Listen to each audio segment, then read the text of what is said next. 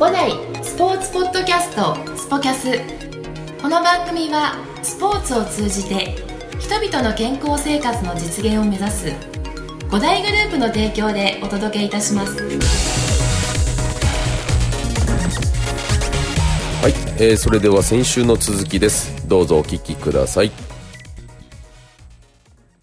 そのなんかちょっと遡っちゃうんですけど、はい。えー、と長野放送にいはい。はいらっしゃって、うん。でそこであのいろんなお仕事されたと思うんですよねアナウンサーとしてですね。であの基本はそもともとアナウンサーとしてあの社会人のスタート切りたいと思ってそうですね。やってらっしゃったんですよね。あのアナウンサーしか受けなかったです。受けなかったんですか？はい。アナウンス学校にもあのダブルスクールそういうことです。あのただ大学3年生の時に就活を就職活動どうしようかと思った時にふとあテレビに出てみたいなみたいなええ。思いがあったり、はい。あとスポーツも当然好きだったので、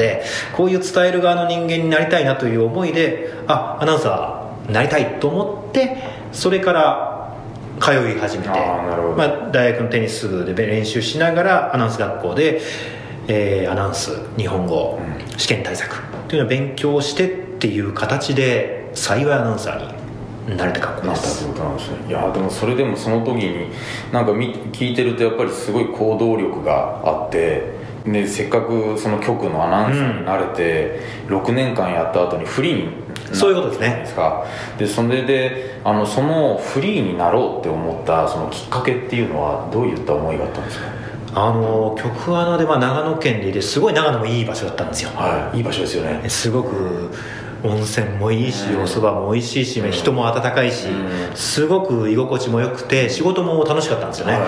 はなんですけど、まあ、この先30代になって40代を迎えるという時にこのまま、まあ、今の仕事を続けるか場合によっては東京に出て自分がさらにやりたいと思ってたテニスだとかスポーツに専念するのもいいんじゃないかっていうことは思ってたんですよ20代の時に。なるほど。で、えー30歳になる時によしだったらちょっと挑戦してみようとうん。思って、まあ、確証はなかったんですけど、うん。つてがあったわけでもないですが、まあ、会社を退職して、はい。でフリーになってそこからまあ東京に出てテニスの仕事ができるかどうかっていうのを探ったっていうことですね。じゃあもう本当に決まってたわけじゃなくてそうですね。もうやとりあえずここで区切りつけてやろうと、そうですね。でその時ってもう決めてたんですか？そのテニスをもっとじかテニスをもっと伝える、そういったアナウンサーになろうってそれができればいいなとは思ってましたけど、うん。ただフリーアナウンサーになってからのことって本当に想像がつかなかったので、やっぱ生活第一になるかもしれないし、うん。でも生活のことだけ考えるんだったらフリーになった意味ないじゃないかっていうのもあったり、ただアナウンサーをやっていきたいので、なのでテニスを専門で喋るアナウンサーにはなりたいと思いながらも出てやってみないとこう準備が揃ってから出ようだと多分いつまでたってもねうん。多分出られなかったんじゃないかな。というのもありますし。なるほでも結構男性アナウンサーでスポーツを本格的に喋りたくてフリーになる方は結構いると思います。どあそうですか。女性だとまた違ってくることもあると思うんですけど、うん。うん。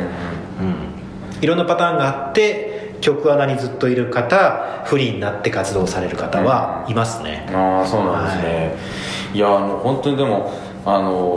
冒頭申し上げましたけどそのテニスでのっていうところで、うん。あのまさにあの、うん、なんか僕の中ではなんかまあこれだけ近い存在なんですけどあのやっぱりその、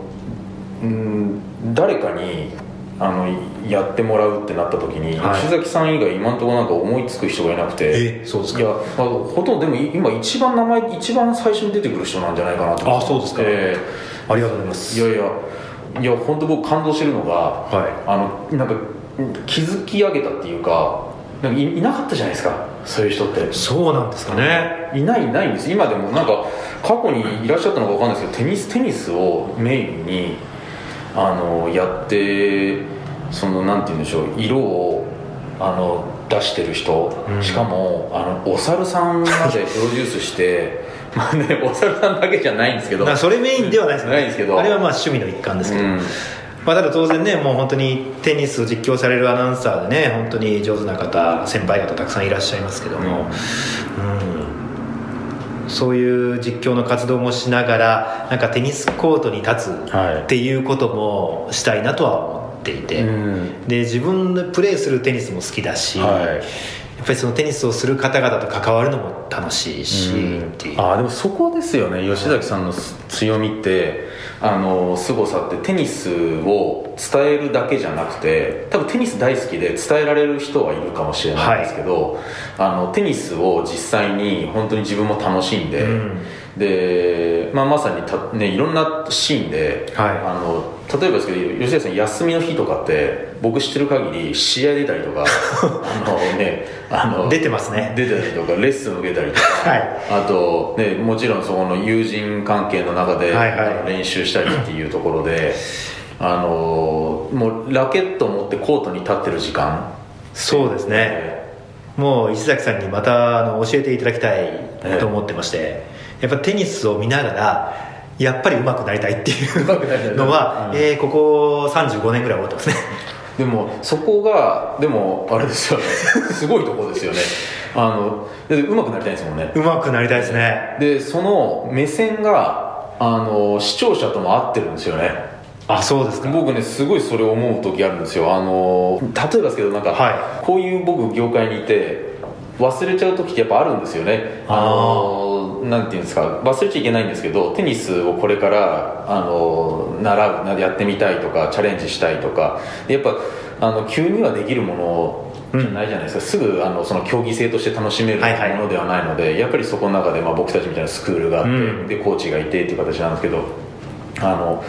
吉田さんの話聞いてるといやそこってあのところで難しいよねあれ返すのとかっていうところとか、例えば僕らのイベントとかでもいやあそこ疲れると結構辛いとかっていうところってあるじゃないですか、はいはいありますね。ええ。で僕らなんかあそこ疲れちゃう時は先にこうやって入っちゃえばいいんですよみたいなこと簡単に言っちゃったりするんですけど、ええ。あのそこをあの吉谷さん分かってながらあのあーそこのポイントとしては結構あそ、ね、痛いんですよねとかっていうそうなんですよね。今の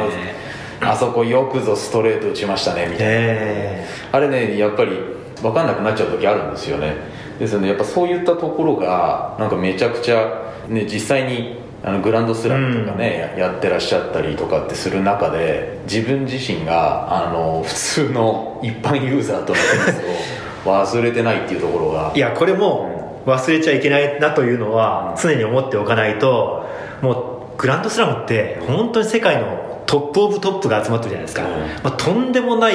ショットが凝縮してるんで、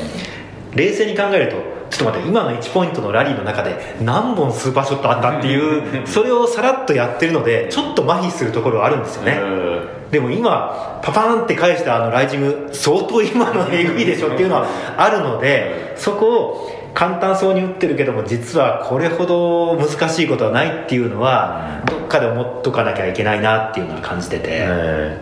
だから選手の練習を見に行ったりするのも楽しいんですよね。ああやっぱそうなんですいねやーものすごい面白いですね。いやあの僕はねたまたま吉崎さんが取材しているところ、はいあのを僕ね見たことがあるんですよ。え？あのテレビであの映ってたんです。言ってくださいよ。映ってたんですよ、はでやっぱりその時ってね持ってたんですよねなんかね。あなんか書いてまノートとペンで,、はい。であの本当に端っこの方で、はいはい。まあこうやってやってるのをあのなんかでね僕ねわ多分まあそれはねワーワーなんでしょうけどね、はい。なんかで映った時僕見たことがあって。えそのうわ勉強しろわと思って。ー 一応。それがあるのでやっぱ試合の時にあこの選手だからここの練習を入念にやってたんだなとか、ありますよね。あれテーピング増えてるなとか。ああそういうところに見るんですね見るとこまあこれも先輩方に教わったりもしましたけど、えあのこの前の試合を終えてからやっぱり足首痛めてたんだなとかもありますしコーチとの関係性だとか、この選手が入ってくるとやっぱりファンがめちゃくちゃ練習コートに集まってくるなっていうのだったり、ファンサービスにすごく時間かける選手なんだって分かるだけでも面白いじゃないですか、そういうのって面白いですよね。ちょっとそれはあんまりこう中継とかで映らない部分かもしれませんけど、うんでもね本当に練習始まってもうバンバンボールってそのボールの音だとか、はい。質だとか、あナダルってやっぱりこんなボールすごいんだとか感じるとちょっと伝える時にも変わりますよね。そうですね、まあ、確かにあの練習見てるとやっぱり余計と感じるところありますよありますね。うん。うん。同じショットをずっとね打ち続けてるっていうところもありますし。なんか当たり前に見えちゃいますもんね、うんトップ選手同士の打ち合い見ちゃうと、うん。そのボールがどれぐらい重くて回転がかかってて速いのか。なんか時速200キロって出ても今なんかあまり 驚かなくなっちゃったりってありますもんねですよね。ねねああのすごいことなんですけどね。えねえ、うん。僕前自分でサーブの速度を、うん。あのメーターをつけて測って150って出てもなんか泣きそうになりました。必死に打ったけど155とかは これはいかん。野球で言ったらめちゃくちゃすごいことなんですよ。いやそうなんでしょうけどはい。これはいかん。これで肩を痛めてるようじゃいけないと思いながらもね。ね。ねいやでもそこのなんかねテニスに対するそういったあのなんか思いあの、まあ、ストイックさっていうところは、あのなんかすごいなと思っててそこなんか自分自身で、うん。あのどう感じてらっしゃいます？これは多分もともとテニスが好きだったからっていうのもあると思うんですね、うん。他のスポーツをすることになった時に、うん。どこまでそれを追求できるかはちょっとわからないですね、うん。まあ、当然局アナの時にも例えば春高バレーだとか、はい。長野県なのでウィンタースポーツだとか、はい。いろいろや実況はしてたんですけど、うん。ただ今のテニスほどは自分もやってみようだとか、っていうところまではいかなかったと思いますね。ああなるほどですね。やっぱ好きだからこそっていうとっていうのもありますね。なんか難しい質問なのかもしれないですけど、あのテニスの,、うん。あのその好きっていうのは、吉谷さんなんでテニスがそこまで好きになったんですか？テニスの何が好きになったんですか？そこまで。テニスだと、まあ、同じコートで年齢も、ね、性別も関係なくみんな一緒にできるじゃないですか、うん。で男女がプレーすることもできれば家族一緒にプレーすることもできるしあとはそのプレーをした楽しさを見るっていうところに落とし込むことができるので、うん。こんなにこういうスポーツって実は少ないんじゃないかと思っていて、例えばねフィギュアスケートを見るのが好きな方もじゃあ明日自分も3回転ルッツ挑戦してみようっていうなかなかうん。できないじゃないですか、できないですね。大相撲を見るのが好きでも、うん。じゃあ明日ちょっと四股踏んでみようっていうわけにはいかないかもしれませんけども、はい。テニスだとテニスされてる方でご覧になってる方も多いかと思いますし、はちょっと今日はああいう選手がああいう打ち方したんで明日試してみようっていうのができるスポーツっていうのって、うん結構珍しいんじゃないかと思って。だから自分も当然その高校時代からテニスを始めたんですけど、やってあボール打つっていうだけでもこんな楽しいんだなっていうのももちろんね石崎さんもインカレなどではい。活躍されて、そのテニスの深さっていうのはよく身に染みてうん。分かってらっしゃると思いますけども、そのプレーをするテニスが楽しい。しかもトップ選手ってこんなに世界ですごいことをやっている。見るのも面白いし自分もその場でボールを打てるっていう広がりって、うん。しかも世界的にね1億人以上の人がプレーしてるって実はすごいスポーツに出会えた幸せなんじゃないかって思いますね。なんか僕も改めてテニスが好きそうになります好きなような感じしてきましたね。いやでも改めて思いますもんね。ちょっと今あテニスに出会っててよかったなってうん。思いますよね、まあ、たまたま本当自分が行ってた大阪の高校が結構テニスが盛んだったので、はで同志社大学っていうところもテニスが強くいそうてですね。あと先輩であの福田勝志さんっていうもうレジェンドじゃないですかレジェンドでね、えー今でもねプロで活躍されてる先輩ですけど、はい。そういうトップ選手もいらっしゃったので、ええ。刺激がありましたよね。ああなるほどですね。強い選手が近くにいたっていうのもあります、うんただ自分はそれほど強くなれなかったのでじゃあ伝える側でこのテニスに会えた喜びっていうのを面白さっていうのを伝えられるかなって思ったところありますね。ああなるほどですね。いやなんかあのそこの思いっていうところが、あのお仕事にしっかりとあの結びついていて、うん。でそういった中であの先がね約束されてない中でね、テニスの仕事をもっともっと可能性を広げていこうって言って飛び出したそのフリーアナウンサーとしての,、あの吉崎さん。で吉崎さんだからこそあの聞きたいんですけど、はい。最後にですね、はい。そのやっぱり今、うん。あのなんて言うんでしょう。なんかこういうことを、うん。あの好きなことやりたいんだけど、うん。あの結構なんて言うんでしょう。僕も出会ったことあるんですけど、はあのなんか好きなんだけどそのことに踏み出せない人とか、はい。あの結構躊躇してる人とか、うん。あとまあやっぱりもちろん人によっていろんな、まあ、なんて言うんでしょうかねその条件であのそこに踏み出せない人とかいろいろいっぱいいると思うんですけど、はい。まあ僕結構いろんな中で自分で諦めちゃってる人とかもいるんじゃないのかなと思うんですけど、なんかそそういう、あの今の若者っていうの今はいはい。あの人たちになんか吉崎さんだからこそいるその好きなことを仕事にした人うん。のなんかあのアドバイスっていうかなんかメッセージいやこれはその偉そうなことは絶対言えないと思うんですよね。自分も何か成し遂げたっていうことはないので今は自分が好きなことをやっているっていうだけでこれが他の人から見ていいのかどうかっていうのはまだ分かりませんしもしかしたら安定しているのが一番って捉える人もいるかもしれないんですけどただ多分何かやりたいことがあるっていうのはすごいことだと思うんでうん。それに出会えたことって素晴らしいことだと思うんですよ。はそういう感情が芽生えたっていう、うん。っていうことはそれも一つの何かのこう道しるべじゃないですけどだと思うのでそれをやりたいのであればやってみないとわからないことってたくさんあると思うんですよね、うん。うん。時々自分ももしフリーアナウンサーになってなかったらどんな人生を送ってたかなという思うことはあります。あただ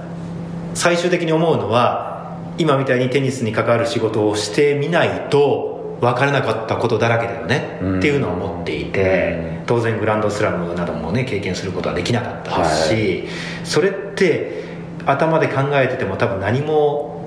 分からなかっただろうからやっぱり行動することで経験できることっていうのがすごく大きいと思うんですね、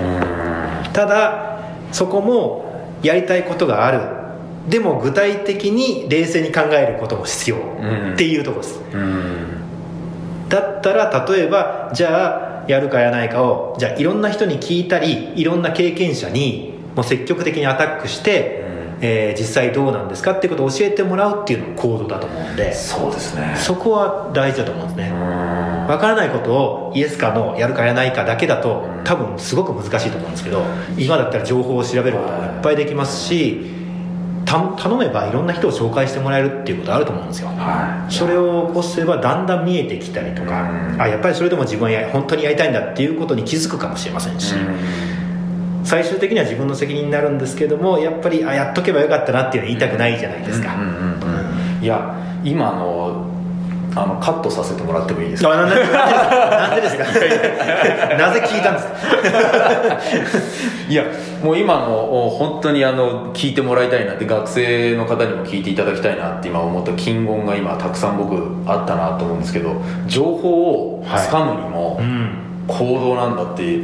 そのやっぱりいろんなことを調べて、そうですね。行動だし、まあ、今そうですよね。インターネットでも調べられてそうですよね、であの自分がそこあの調べていろんな情報をつかんだ上で知らなかったこともある上で、それでもやりたいのかっていうところを、まあ、やっぱ最終的にはあの自分で決断しなければいけないところなんでしょうけどうーんなんか今改めてちょっと熱い思いになんかあのじじあのここの辺あの僕の胸のところがグッとくる 本当ですか？話で崎さんが。ええ。なんかあの僕こういう話大好きなんで。そうです。なんか伊崎さんもねやっぱりね決断と行動っていうのをねいやだいぶ繰り返してこられたと思もううしね。僕なんかはもうあの吉崎さんと比べたら大したねあれじゃないですか。いえいえ。あのあのいいっちゃえみたいな感じ。それもそれも大事ですね。ええもう後からあなんだよとかって思うこといっぱいありましたけど。あのでも、まあ、そこですよね。あのしっかりと本当にあのうん最初そのテニスに限らず、うん。アナウンサーになりたいって思った時もそうでしたね。あテレビに出たいなあ具体的に就職活動でテレビに出る方法アナウンサーだと思ってじゃあアナウンサーってどうやってなるの？周り誰もなってない、ん。と思った時にこう調べたりでやっぱり自分の高校卒業したあ先輩で実はいたあ連絡取れるじゃん。で連絡を取ってみて話を聞いたらあ具体的にアナウンス学校に行ってこうやってこうやって試験を受けたらなれるんだ。みたいなことをあ意外と遠く見えていたものが少しずつ階段が見えてきたなっていうのがあったりすると現実化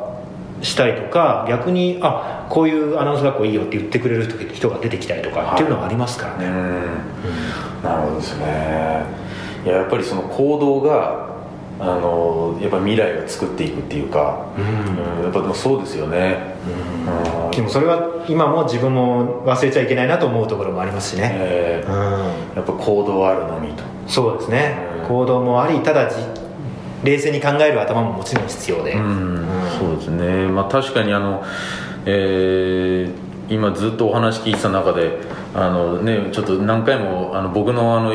僕の中でのヒット作なんで、はい。あの何回も出して申し訳ないですけどあの日光猿軍団にあのまた出ますえーはい。もうお猿猿にあのテニスを教えるっていうのも行動ですしこれはそうですね。いやいやもう本当これやっちゃいましたね、えーで僕もおかげで初めてあの便乗させてもらって日光猿軍団に僕いたじゃないですか一緒に。行きましたね。一緒に行って、えー日光までの車の道のりえー道のり、えーあのー僕運転して、えー めっちゃ楽しんでましたね普通に猿軍団劇場で。いや劇場楽しんで、えーでねあのー撮影して、はい。えーあのーね五代のウェアまであのリュック。そうですね。五代さんには。そうですね。五代のあのイベントでも。イベントでもやってもらって。気が付いたら添田剛選手とボール打ってましたもうボール打って。あ今ではねあのテニス猿で検索していただくと多分いっぱい動画出てくると思いますけど、ね、YouTube でもね、そうですね。今でもね、ぜひ本当に改めて見ていただきたいなと思うんですけど、すごいことですからね、あのラリーしましたからね、しましたね。えこの前あの ATP のうん。サイトで取り上げていただいて今になって、えあそうですよね、コロナ禍の時うん。に「コロナ禍みんな何してます?」って言って、そしたら世界のトップ選手が「こんな動画見つけたよ」あれ？私と猿だと思いながら見ながら。いや、本当そうですよね、はい。だってあの、あのフェデラーだって、あの動画をシェアして、フェデラーのあれは関連ページねみたいですけどね。やってもらったじゃないですか、はい。いやああやった形でその行動が今あのなんて言うんでしょう。世界にこうやってあの配配信されるっていうか簡単にボタン一つで、うん。あの見てもらえるような世の中で。そうですね。ええ。あの本当にその行動一つであの吉崎さんみたいにあの世界があの変わったりですとか、うん。うんそういった本当に面白いあの世の中ですよね。そうですね。そういうのが起こりやすい時に来てるのかもしれませんね。うんいやまさにあの本当になんて言うんでしょうあのいいろんな話があの触れてあの取り留めのない話で申し訳なかった。いえいえありがとうございます、ええ。あのまあ、僕はですねちょっといつかあの吉崎さんとまた、はあのテニスを題材にした、はいはい。なんかあのポッドキャスト番組なんか僕やりたいなって思ってるんで。やりたいですね。ええ。ぜひあのなんかこれからもですねあの吉崎さんとはなんか何か新しく僕企画していきたいなと思って、あぜひよろしくお願いします、もうこれ聞いていただいてる方もですねまたどういう形になるかわからないんですけど、ええーあのもう本当テニス大好きな人たちに届ける。そうですね、えいろいろあのディープな、ええね、深いテニストークもええ。できるかと思いますんで、そうですよね、はい。まあ、ぜひともですねこれに懲りず、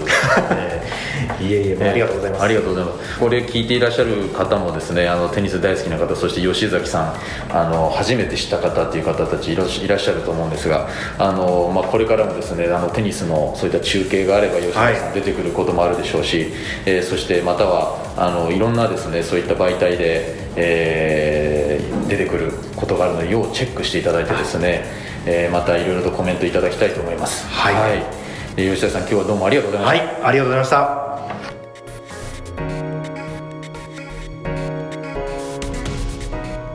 この番組は提供5大グループ